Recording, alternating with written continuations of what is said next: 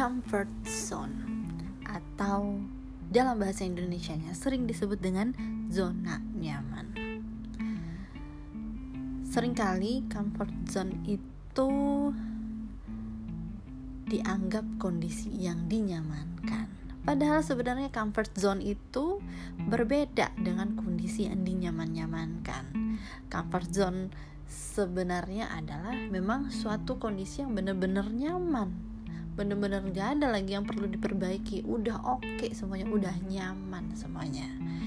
Dan kalau kondisi yang dinyaman-nyamankan itu ya sebenarnya mungkin belum nyaman se secara seutuhnya tapi ya berusaha menyaman-nyamankan aja jadi sering kali banyak yang mengira sedang berada di comfort zone atau di zona nyaman ini padahal sedang menyaman-nyamankan kondisinya dan sebenarnya masih banyak kondisi yang bisa diubah menjadi lebih baik lagi Salah paham tentang konsep bersyukur sering kali membuat banyak orang menjadi enggan untuk berusaha dengan mengira bersyukur aja deh dengan apa yang ada.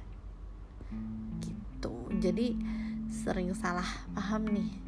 Padahal di agama pun kita tuh diajarkan untuk terus bergerak, move up untuk mencapai kehidupan yang lebih baik lagi. Nggak cuma buat dunia aja tapi tentunya juga untuk akhirat. Ibadah aja perlu di-upgrade ya. Anggaplah saya yang beragama Islam gitu. Ya ibadahnya nggak nggak melulu cuman sholat lima waktu sehari aja. Harus selalu ada ibadah yang di-upgrade di-upgrade di-upgrade terus setiap harinya. Apakah itu ditambah sholat sunatnya? Apakah itu tambah puasa sunnahnya? Apakah itu ditambah sedekahnya? Apakah itu ditambah um, banyaklah amalan-amalan lain yang bisa dilakukan untuk mengupgrade nilai ibadah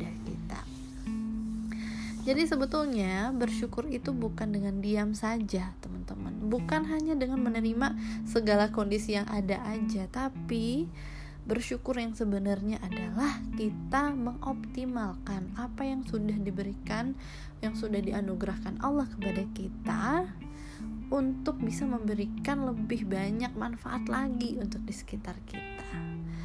Karena pada hakikatnya manusia diciptakan di muka bumi untuk menjadi khalifah kan, untuk menjadi pemimpin di mana manusia itu diciptakan untuk bisa memberikan manfaat sebanyak-banyaknya kepada sekitarnya, memberikan banyak manfaat di atas bumi ini. Dan pastinya sebanyak-banyak kita memberikan manfaat, sebanyak-banyaknya kita melakukan amal kebaikan, itu pasti diperlukan sebagai bekal kita ke akhirat nanti. Jadi, apakah kamu sekarang benar-benar sudah berada di zona nyaman atau sedang menyaman-nyamankan kondisi? thank you